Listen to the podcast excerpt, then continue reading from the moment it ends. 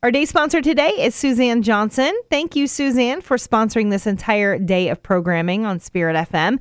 And Suzanne says this is in honor of my Marine son, Chris, who's now serving as a firefighter. To all the families and friends who support our emergency and healthcare workers, thank you.